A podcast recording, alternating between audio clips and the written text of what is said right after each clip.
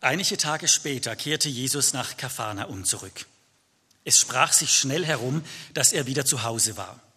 Da versammelten sich so viele Menschen bei ihm, dass kein Platz mehr war, nicht einmal vor dem Haus. Während er ihnen das Wort Gottes verkündete, wurde ein Gelähmter gebracht. Vier Männer trugen ihn. Sie wollten mit ihm zu Jesus, doch es herrschte ein solches Gedränge, dass sie nicht zu ihm durchkamen. Da deckten sie das Dach über der Stelle ab, wo Jesus sich befand, und machten eine Öffnung, durch die sie den Gelähmten auf seiner Matte hinunterließen. Als Jesus ihren Glauben sah, sagte er zu dem Gelähmten, Mein Sohn, deine Sünden sind dir vergeben.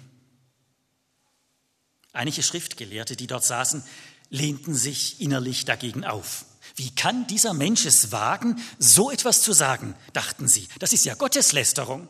Niemand kann Sünden vergeben, außer Gott. Jesus hatte in seinem Geist sofort erkannt, was in ihnen vorging. Warum gebt ihr solchen Gedanken Raum in euren Herzen? fragte er sie. Was ist leichter, zu dem Gelähmten zu sagen, deine Sünden sind dir vergeben? Oder steh auf, nimm deine Matte und geh umher. Doch ihr sollt wissen, dass der Menschensohn die Vollmacht hat, hier auf der Erde Sünden zu vergeben. Und er wandte sich zu dem Gelähmten und sagte, ich befehle dir, steh auf, nimm deine Matte und geh nach Hause.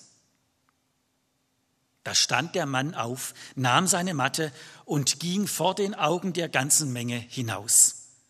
Alle waren außer sich vor Staunen. Sie priesen Gott und sagten, so etwas haben wir noch nie erlebt. Heute beschäftigen wir uns mit einem Thema, das jeden von uns betrifft, spätestens dann, wenn wir ernsthaft krank werden. Also nicht bei einem Schnuppen, das ja, da erschreckt noch niemand, da, das hat man einfach und das geht dann wieder vorbei, sondern wenn es eine Krankheit ist, die unser Leben nachhaltig beeinträchtigt. Es gibt ja manchmal Krankheiten, die kommen einem gelegen, da denkt man, oh gut, jetzt kann ich mich mal eine Woche ins Bett hauen und mich ein bisschen erholen und so, und nach einer Woche bin ich wieder gesund. Das sind nicht die Krankheiten, die uns zutiefst bewegen. Was uns bewegt, sind Krankheiten, die unser Leben beeinträchtigen. Nachhaltig. Und es ist ein ganz normaler Wunsch, dass wir Krankheiten besonders dann, wenn sie schwerwiegend sind, beseitigen wollen. Und wer könnte das besser als Gott selbst? Niemand. Wenn jemand radikal heilen kann, dann ist es Gott selbst. Wir finden viele solche Beispiele in der Bibel, denken wir nur an den aussätzigen Naemann, der wurde nicht nur gesund, sondern was mich dort immer fasziniert, der wurde sogar noch verjüngt. Der hatte wieder Haut wie ein junger Knabe. Das war natürlich ein, ein Feldherr, der war, der war keine 20 mehr. Ich weiß auch nicht, wie alt das war. Ich denke, der war so in meinem Alter. Und stellt euch vor, ich hätte wieder Haut wie ein Junge. Das ist sensationell. Und zwar von einem Moment auf den anderen. Oder denken wir an den König Hiskia, als ihm Jesaja sagte, er würde nun bald sterben, er soll sein Haus bestellen und His, äh, Hiskia war völlig zerstört am Boden, hat geheult und geweint und gesagt, Gott, wie kannst du mich jetzt abrufen? Ich habe so viel für dich getan, warum lässt du mich jetzt sterben? Und während er fleht und, und flennt, hört der Prophet Jesaja von Gott, er soll wieder umkehren und sagen, er würde noch länger leben Gott schenkt ihm noch 15 zusätzliche Lebensjahre. Oder die unzähligen Menschen, die Jesus während seiner dreijährigen während seinen dreijährigen öffentlichen Dienst gesund machte. Ja, er belebte sogar Lazarus, der bereits gestorben war. Man könnte unzählige Beispiele hier nennen, wie Gott heilt und heilt und radikal heilt. Die Heilung von Menschen wurde durch die Apostel fortgesetzt. Es, geschah, es geschahen ganz erstaunliche Dinge und ich denke, oft sind wir uns gar nicht bewusst, was da in der Bibel steht. In der Apostelgeschichte steht Überall, wo Petrus hinkam, trug man die Kranken auf die Straße und legte sie dort auf Betten und Matten, in der Hoffnung, dass wenigstens sein Schatten auf den einen oder anderen von ihnen falle. Auch aus den Ortschaften rings um Jerusalem strömten die Menschen zusammen. Sie brachten Kranke und von bösem Geist geplagte zu den Aposteln und alle wurden geheilt. Extrem, hä? Alle wurden geheilt. Und von Paulus wird sogar auch Erstaunliches berichtet, ganz außergewöhnliche Dinge ließ Gott durch Paulus geschehen. Die Leute nahmen sogar Tücher, mit denen Paulus sich den Schweiß abgewischt, oder Schürzen, die er bei seiner handwerklichen Arbeit getragen hatte, und legten sie auf die Kranken mit dem Ergebnis, dass die Krankheiten verschwanden und dass bei den Besessenen die bösen Geister ausfuhren.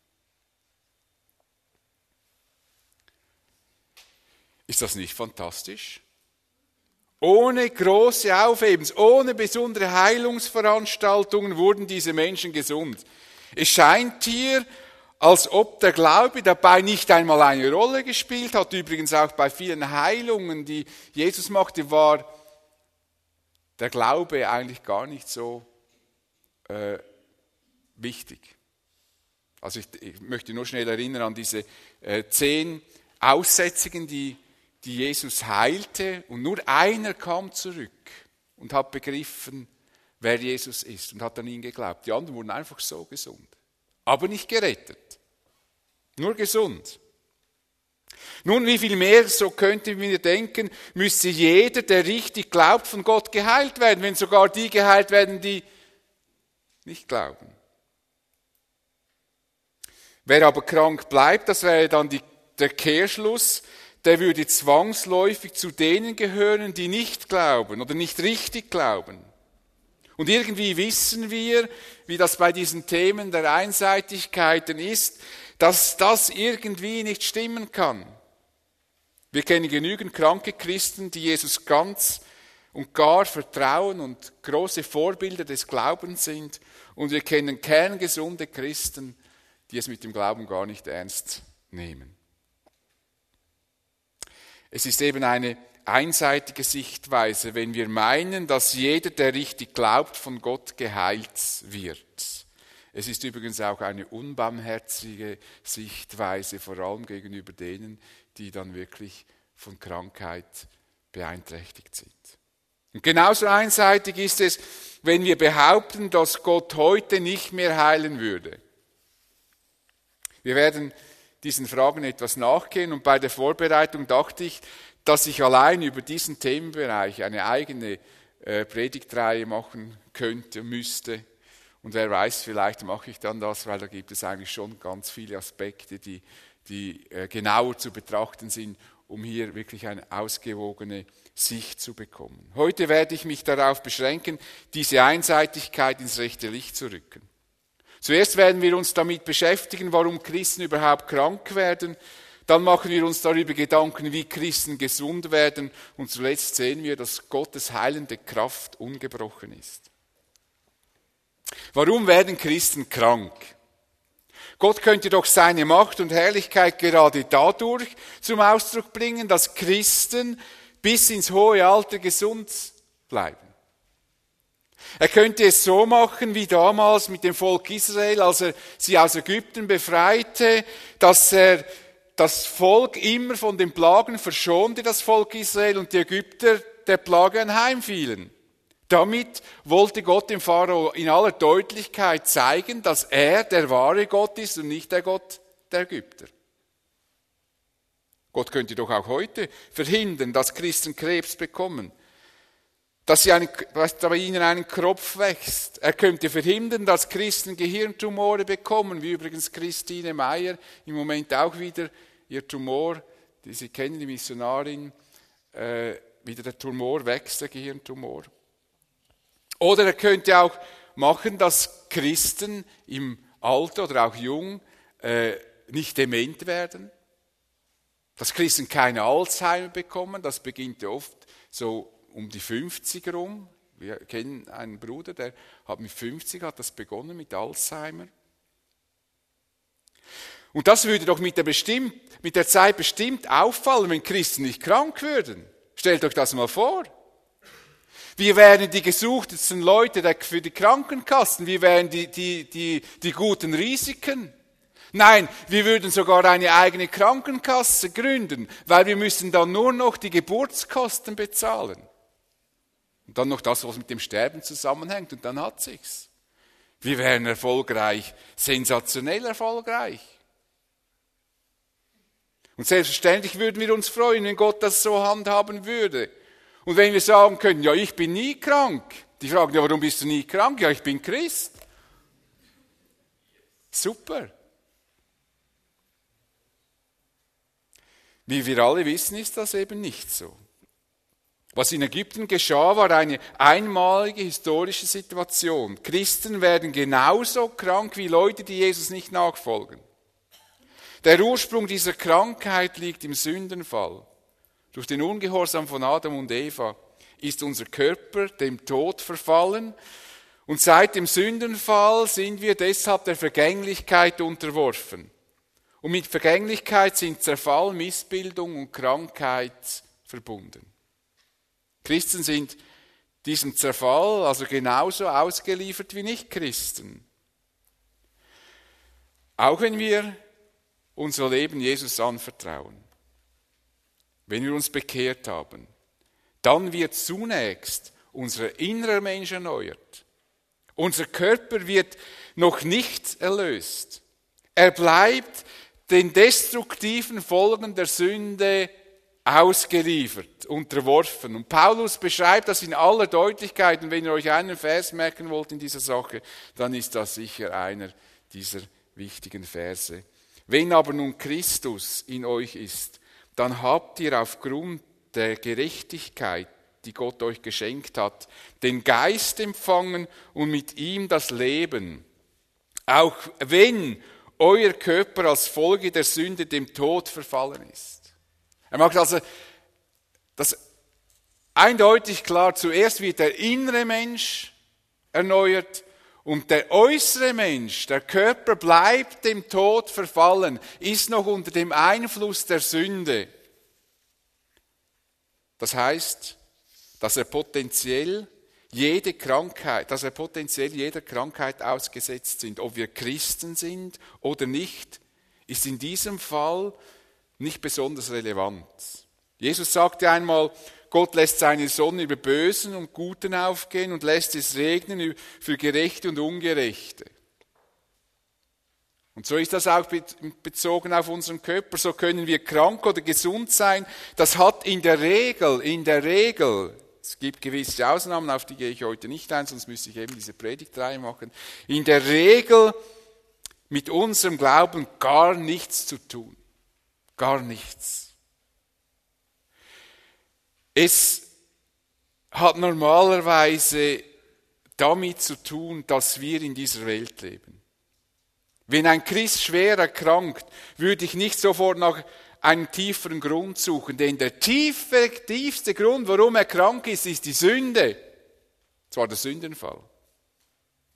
Und ich bin oft erstaunt, wie, Leute, wie es Leute gibt, die zu wissen meinen, warum jemand krank wird und was die Krankheit bei dem Gutes bewirken kann. Der Kranke sieht das manchmal anders als der, der Gesunde, der das zu wissen meint. Ein Erklärungsversuch ist die Sünde, und zwar persönliche Sünde. Man nimmt an, dass jemand wegen einer persönlichen Sünde, einem sündigen Vergehen krank geworden ist. Diese Vermutung hatten auch die Jünger gegenüber Jesus geäußert in Bezug auf einen Blinden. Sie fragten Jesus, Rabbi, wie kommt es, dass dieser Mann blind geboren wurde? Wer hat gesündigt? Er selbst oder seine Eltern? Jesus sagt, das hat mit ihm selbst, mit seiner Sünde und mit der Sünde seiner Eltern gar nichts zu tun, weshalb das der blind ist. Ein weiterer Grund, der vorgebracht wird, ist, dass Gott die Krankheit zur Erziehung des Betroffenen schickt.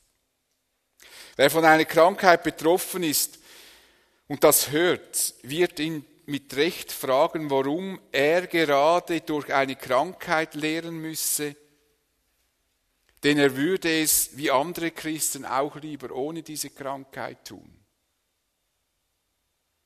Ich sage nicht, dass man in einer Krankheit nichts lehrt, lernt. Aber es ist ein Unterschied, ob ich in einer Krankheit etwas lerne oder ob ich meine, äh, ich bin jetzt krank, um etwas zu lernen. Versteht ihr? Man kann es auch so sagen, wenn Leute die Erfahrung machen, dass sie in der Krankheit etwas lernen, lernen sie oft etwas, weil sie durch die Krankheit vielleicht wieder mehr merken, wie abhängig sie von Gott sind. Aber man muss nicht zwingend krank werden, um zu lernen, dass man von Gott abhängig ist. Man könnte das auch im gesunden Zustand tun und man könnte das auch tun, indem man sich vielleicht mehr Zeit nimmt für die Gemeinschaft mit Gott. Das alles wirkt meines Erachtens eher belastend als befreiend auf jemand, der mit einer schweren Krankheit zu kämpfen hat. Er hat in der Regel schon genug damit zu tun, diese Krankheit zu ertragen. Und dann, wenn wir mit anscheinend geistlichen Argumenten kommen, kann es sein, dass wir ihn noch tiefer hinunterstoßen und ihn eigentlich äh, im Vertrauen gegenüber Gott noch verletzen. Es gibt nämlich einen Grund, der grundsätzlich für jeden Kranken zutrifft. Er ist krank, weil das zu unserer Welt gehört, weil die Welt gefallen ist. Da kann es einfach sein, dass ich krank werde. Es kann sein, dass ich sogar Erbkrankheiten zu ertragen habe. Das ist einfach, weil sie in dieser Welt leben. Das hat mit Glaube überhaupt rein nichts und null zu tun. Das hat nur damit zu tun, weil unser Körper immer noch dem Tod verfallen ist. Das gehört zum Leben in dieser Welt. Der kranke Christ wird in seiner Krankheit bei Gott Geborgenheit finden können. Und das ist ja das Großartige. Und das ist ja der Ausdruck des Glaubens. Er wird lernen, durch alle Widerwärtigkeit hindurch sich an Gott zu klammern, so wie das Asaf in seinem Psalm schreibt, auch wenn ich Leib und Leben verliere, du Gott hältst mich, du bleibst mir für immer. Das ist das, was Glaube ausdrückt, auch in der Krankheit. Wir leben alle in diesem Spannungsfeld. Jeden von uns kann unverhofft eine schwere Krankheit treffen. Jeder von uns kann morgen zum Arzt gehen und der Arzt findet irgendetwas, wo wir merken, das ist jetzt etwas sehr Dramatisches, das in mein Leben hineinkommt. Jeden von uns. Und dieses Bewusstsein der Zerbrechlichkeit löst in uns eine Sehnsucht nach Unversehrtheit und Unverletzlichkeit aus. Und Paulus beschreibt das so. Wir wissen allerdings, dass die gesamte Schöpfung jetzt noch unter ihrem Zustand seufzt, als würde sie in Geburtswehen liegen. Und jetzt sagt er, und sogar, und sogar wir Christen, denen Gott doch bereits einen Geist gegeben hat, den ersten Teil des künftigen Erbes. Da sehen wir, wie Paulus denkt. Das, der innere Mensch, das ist der erste Teil und die Erneuerung des äußeren Menschen ist der zweite Teil. Also den ersten Teil des künftigen Erbes sogar wir seufzen innerlich noch, weil die volle Verwirklichung dessen noch aussteht, wozu wir als Gottes Söhne und Töchter bestimmt sind. Wir warten darauf, dass auch unser Körper erlöst wird, befreit von Krankheit und Gebrechen. Auf diesen Tag warten wir. Nun, wir haben gesehen, dass Krankheit zunächst einmal zu dieser Welt gehört. Im Himmel wird es zum Glück völlig anders sein. Dort werden wir einen Körper bekommen, der nicht mehr krank wird. Das, was wir oft am Grab lesen, ist eben die Wirklichkeit. In die Erde gelegt wird ein irdischer Körper, auferweckt wird ein Körper, der durch Gottes Geist erneuert ist. Oder einige Verse weiter. Der erste Adam war aus dem Staub der Erde gemacht, der zweite Adam hat seinen Ursprung im Himmel. Da bekommen wir einen neuen Körper. Und bis es soweit ist, leben wir in diesem verletzlichen und anfälligen Körper und deshalb kann jeder von uns krank werden. Nun stellt sich die Frage, wie werden denn Christen gesund? Wie können wir von Krankheiten geheilt werden? Kann ich da mal was hören? Wie werden Christen gesund heute?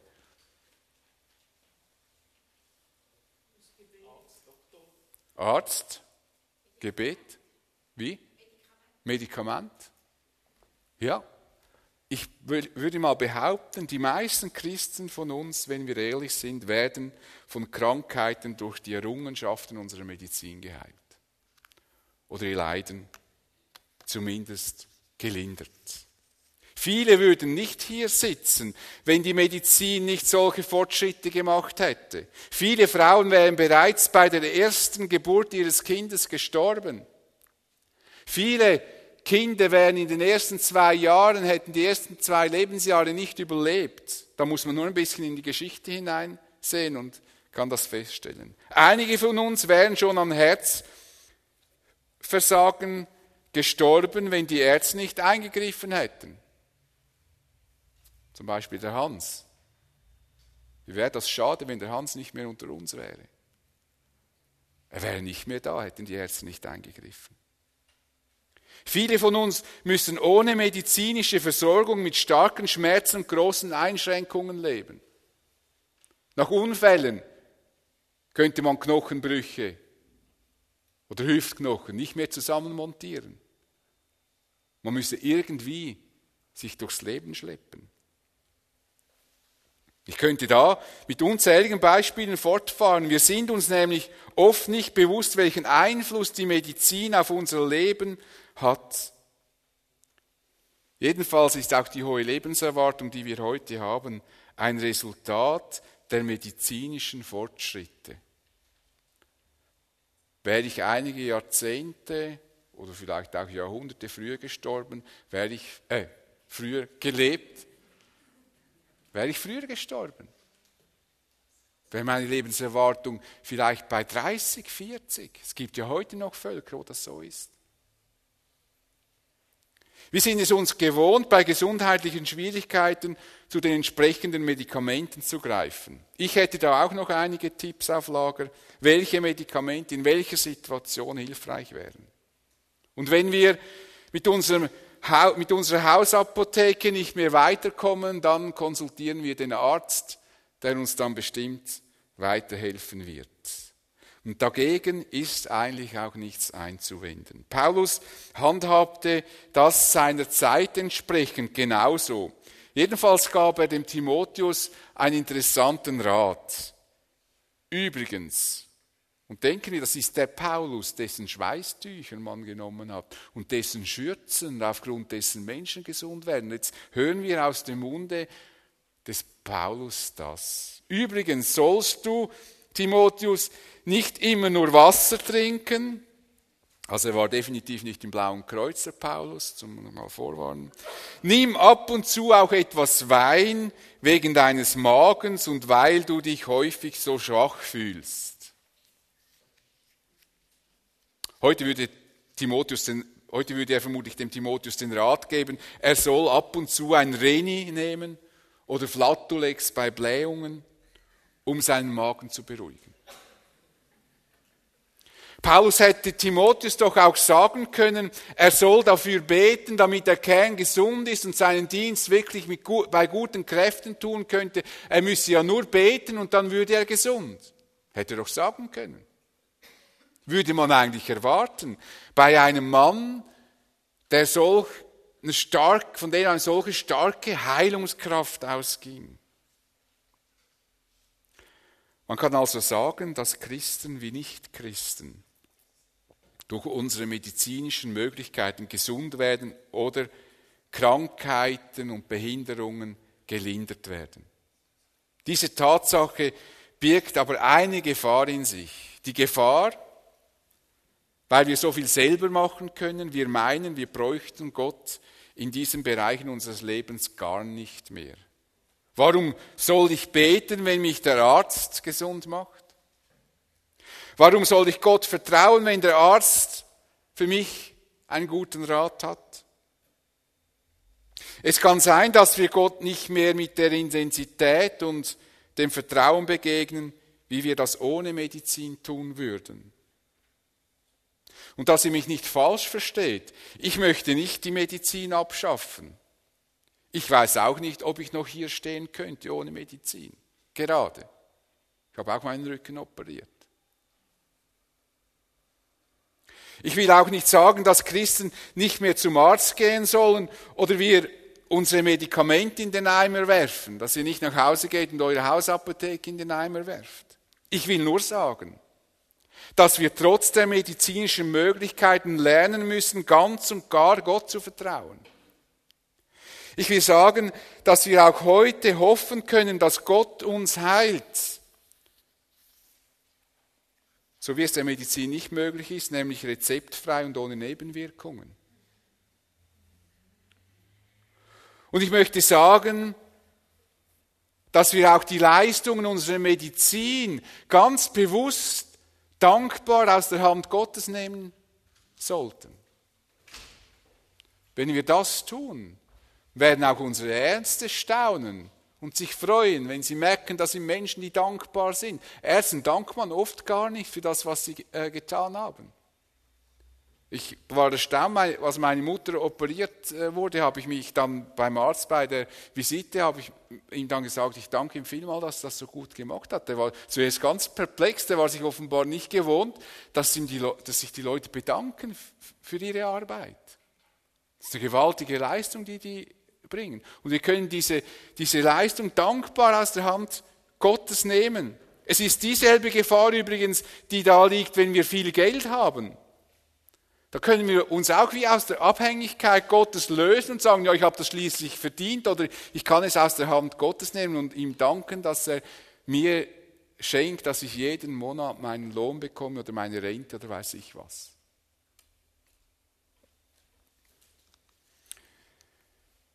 Eines dürfen wir also nicht vergessen.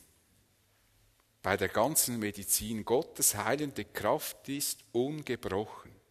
Ich bin der tiefen Überzeugung, dass Gott jederzeit jeden Menschen heilen kann, wenn er will.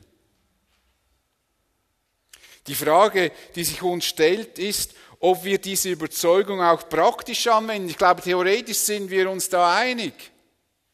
Kann man ja gar nicht anderer Meinung sein, ehrlich gesagt. Aber wie sieht es dann praktisch aus? Das heißt, ob wir Gott noch um Heilung von Krankheiten bitten. Denn wenn wir das aus Prinzip nicht mehr tun, weil wir sagen, die Medizin hilft und das genügt ja und ich danke einfach, dass die geholfen hat, vielleicht noch, wenn es hochkommt, aber mehr kann ich gar nicht erwarten. Ja, dann können wir auch nicht erwarten, dass Gott heilend eingreift. Jakobus fordert die Christen eindeutig dazu auf, dafür zu beten, dass wir gesund werden. Er schreibt, überhaupt sollt ihr einander eure Verfehlungen bekennen und füreinander beten, damit ihr geheilt werdet. Das ist eine klare Aufforderung im Neuen Testament. Die sagen, das sind bibelgläubige Christen. Wir sollen also füreinander beten, damit wir gesund werden. Ganz einfach, schlicht und ergreifend beten. Er ermutigt dazu, aber er macht keine Versprechung, dass Heilung dadurch garantiert ist. Doch meint er, die Chancen würden doch recht gut stehen. Denn er fügt an, das inständige Gebet eines Menschen, der so lebt, wie Gott es verlangt, kann viel bewirken. Also er macht noch Mut dazu und sagt, betet nur. Es kann wirklich etwas bewirken. Es ist nicht nur so dahingesagt. Und er bringt dann gleich ein Beispiel für einen solchen Menschen. Elia war auch nur ein Mensch, wie wir. Wobei, wobei wir nehmen jetzt im Hauskreis gerade Elia durch. Aber Jakobus sagt jetzt wie wir. Glauben wir jetzt dem Jakobus, aber Elia ist schon ein sehr besonderer Mensch, aber er ist ein Mensch wie wir. Er flehte zu Gott, es nicht regnen zu lassen, da fiel dreieinhalb Jahre keinen Tropfen auf das Land. Dann betete er nochmals. Da schenkte der Himmel Regen und die Erde brachte wieder ihre Früchte hervor. Wenn Elia das konnte, so ist Jakobus zur Überzeugung, der ja ein normaler Mensch war, so können wir das auch, weil wir auch normale Menschen sind. Jakobus meint also, wir sollen von Gott erwarten, dass er körperliche Heilung schenkt. Und er macht sogar Hoffnung, dass es sogar erfolgreich sein könnte, wenn wir beten. Und es gibt sogar Christen, die die Gabe der Heilung haben, wie das Paulus im Korintherbrief sagt. Einem Dritten wird ebenfalls durch denselben Geist ein besonderes Maß an Glauben gegeben und wieder einem anderen, ein anderer bekommt durch diesen einen Geist die Gabe, Kranke zu heilen. Mir ist bewusst, dass es unter Christen die Meinung gibt, dass die Gabe der Heilung heute keinem Christen mehr geschenkt würde. Dass sich das erschöpft hätte oder dass diese Zeit vorbei sei, wo Gott diese Gabe austeilt. Ich kenne niemanden persönlich, der diese Gabe hat, aber ich pflege mich nicht auf meinen Erfahrungen abzustützen und was ich kenne und nicht kenne, sondern auf dem, was das Wort Gottes sagt. Und ich sehe keinen Grund, warum Gott auch heute nicht jemandem diese Gabe geben kann und soll. Das ist doch Gottes Sache, nicht meine Sache zu entscheiden, ob, er das, ob es das gibt oder ob es das nicht gibt.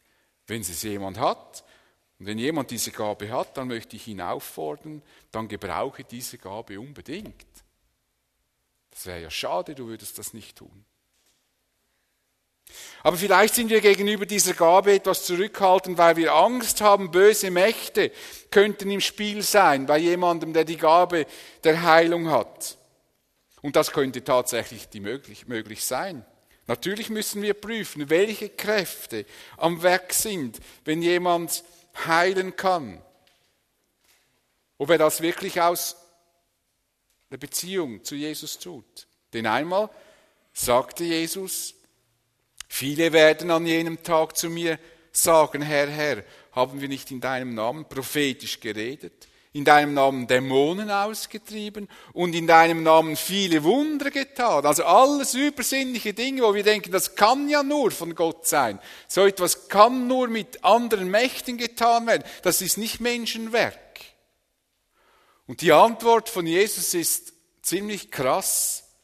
Dann werde ich zu ihnen sagen, ich habe euch nie gekannt, geht weg von mir.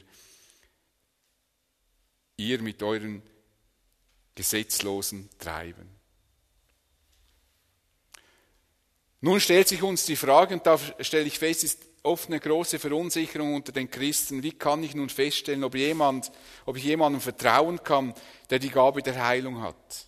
Wie kann ich erkennen, ob wirklich dieser Mensch von Jesus begabt ist oder ob andere Mächte am Werk sind. Denn der Widersacher ist ein Nachäffer.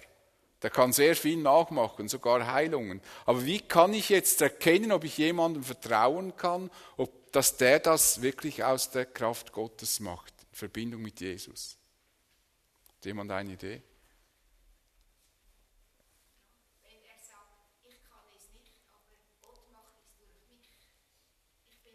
Ja. Ja. Sind ihr einverstanden? Ich würde wagen zu sagen, dass auch Heiler, die andere Kräfte anzapfen, dieses Argument bringen. Dass sie es mit einer anderen Kraft machen und die als Gott benennen. Da würde ich dann, die Richtung ist gut, aber ich würde nochmals nachhaken. Was könnte man noch? Das müssen wir doch wissen. Der einzige Unterschied ist Jesus Christus. Also was müssen wir klären? Was muss ich wissen? Ja, aber wie kann, aber irgendwie eine gewisse Sicherheit kann ich mir beschaffen. Ja. Nein, das kann man, das, weil das weiß man dann nicht. Der Widersacher könnte ja auch heilen. Ja. Genau. Das Bekenntnis ist das A und O. Also, dass sie in Verbindung mit Jesus stehen, das heißt, es ist wichtig, dass wir, dass wir wissen, in was für eine Beziehung dieser Mensch zu Jesus steht. Das ist der Schlüssel und das ist das Interessante im Korintherbrief. Bevor nämlich Paulus die verschiedenen geistlichen Gaben beschreibt, sagt er zuerst einmal, wer ist überhaupt Christ? Das ist im Kapitel 12, Vers 3. Deshalb weise ich euch auf Folgendes hin. Niemand, der unter der Leitung von Gottes Geist redet, wird jemals sagen, Jesus sei verflucht. Und umgekehrt kann niemand sagen, Jesus ist der Herr, es sei denn, er wird vom Heiligen Geist geleitet. Also ist es wichtig zu verstehen, ist der Mensch, der diese Gabe hat, ist für ihn Jesus der Einzige, der wahre Sohn Gottes? Oder sagt er, da gibt's noch irgend dort ein Engel und dort ein Engel, der mir Kraft gibt und dort irgendeine Gottheit und Jesus gibt mir auch Kraft? Sondern ist wirklich das klare Bekenntnis zu Jesus Christus vorhanden? So wie wir überzeugt sind, in keinem anderen Namen ist Heil, nur in Jesus Christus. Ist das ein Mensch, der ein klares Bekenntnis zu Christus hat? Oder ist das einfach ein Mensch, der von Gott und Jesus und Göttern spricht in einem, in einem Miteinander? Das ist wichtig, dass man das herausfindet. Und wenn man das herausfindet, dann hat man schon mal, weiß man, woher die Kräfte kommen. Das ist in meinen Augen der Schlüssel. Nun, Gott kann einen Menschen heilen und er kann es auch nicht tun. Wir werden nie, ja,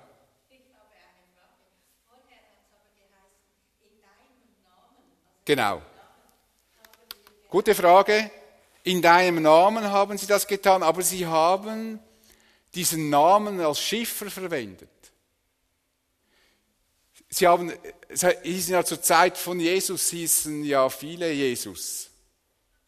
Und sie haben einfach den Namen als Schiffer verwendet und nicht, äh, es ist ja das Zeugnis, äh, Jesus von Nazareth ist der Christus. Es ist nicht verbunden mit diesem ausschließlichen Bekenntnis zu Jesus Christus. Deshalb sage ich, muss man auch vorsichtig sein, wenn die Leute sagen, ich mache das aus, ich mache das äh, in der Kraft von Jesus oder in der Kraft von Gott. Dann will ich wissen, wer ist Jesus? Was meint er, wenn er von Jesus Christus spricht, meint er wirklich, dass Jesus für meine Schuld am Kreuz gestorben ist oder für die Schuld der ganzen Welt und dass Jesus auferstanden ist, dass er der wahre Sohn Gottes ist. Das ist wichtig zu, zu erkennen. Das ist der Schlüssel.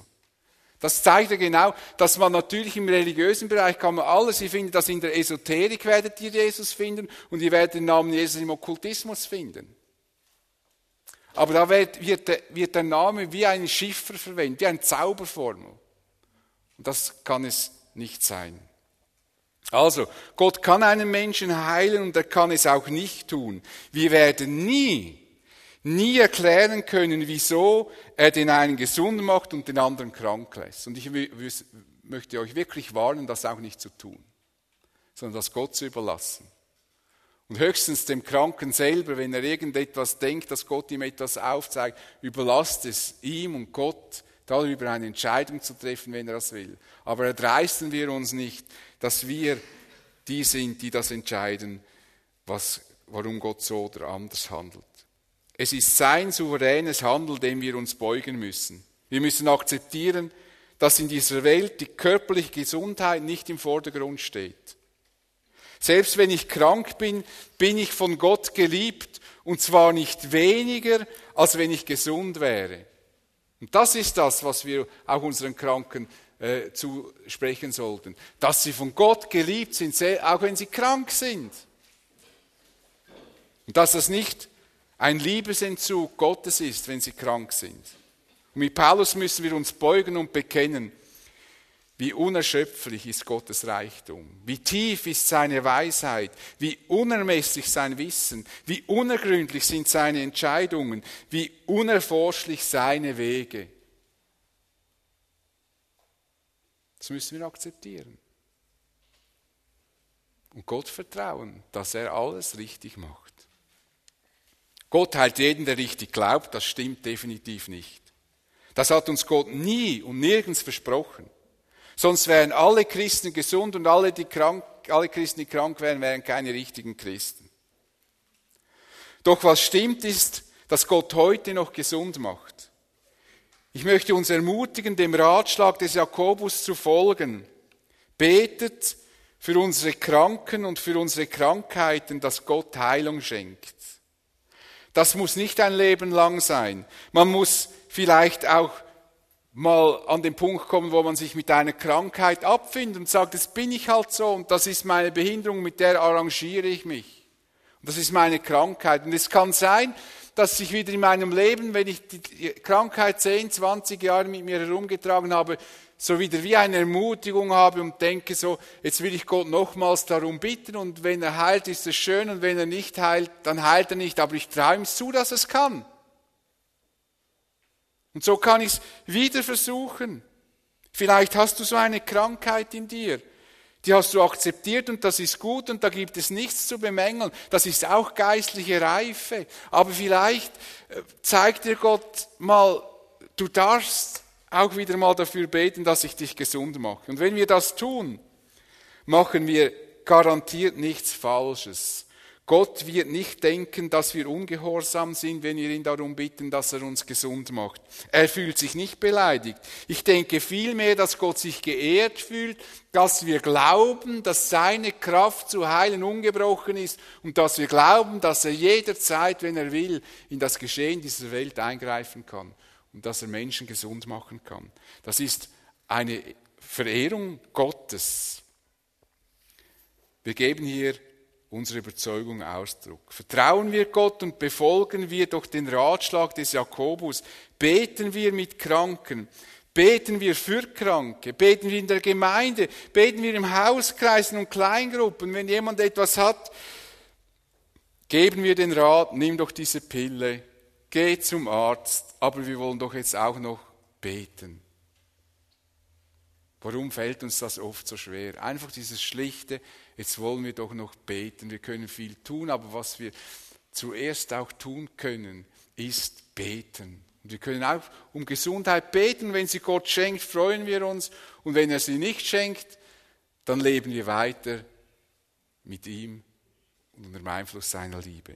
Jakobus sagt, ihr sollt einander eure Verfehlungen bekennen und füreinander beten, damit ihr geheilt werdet.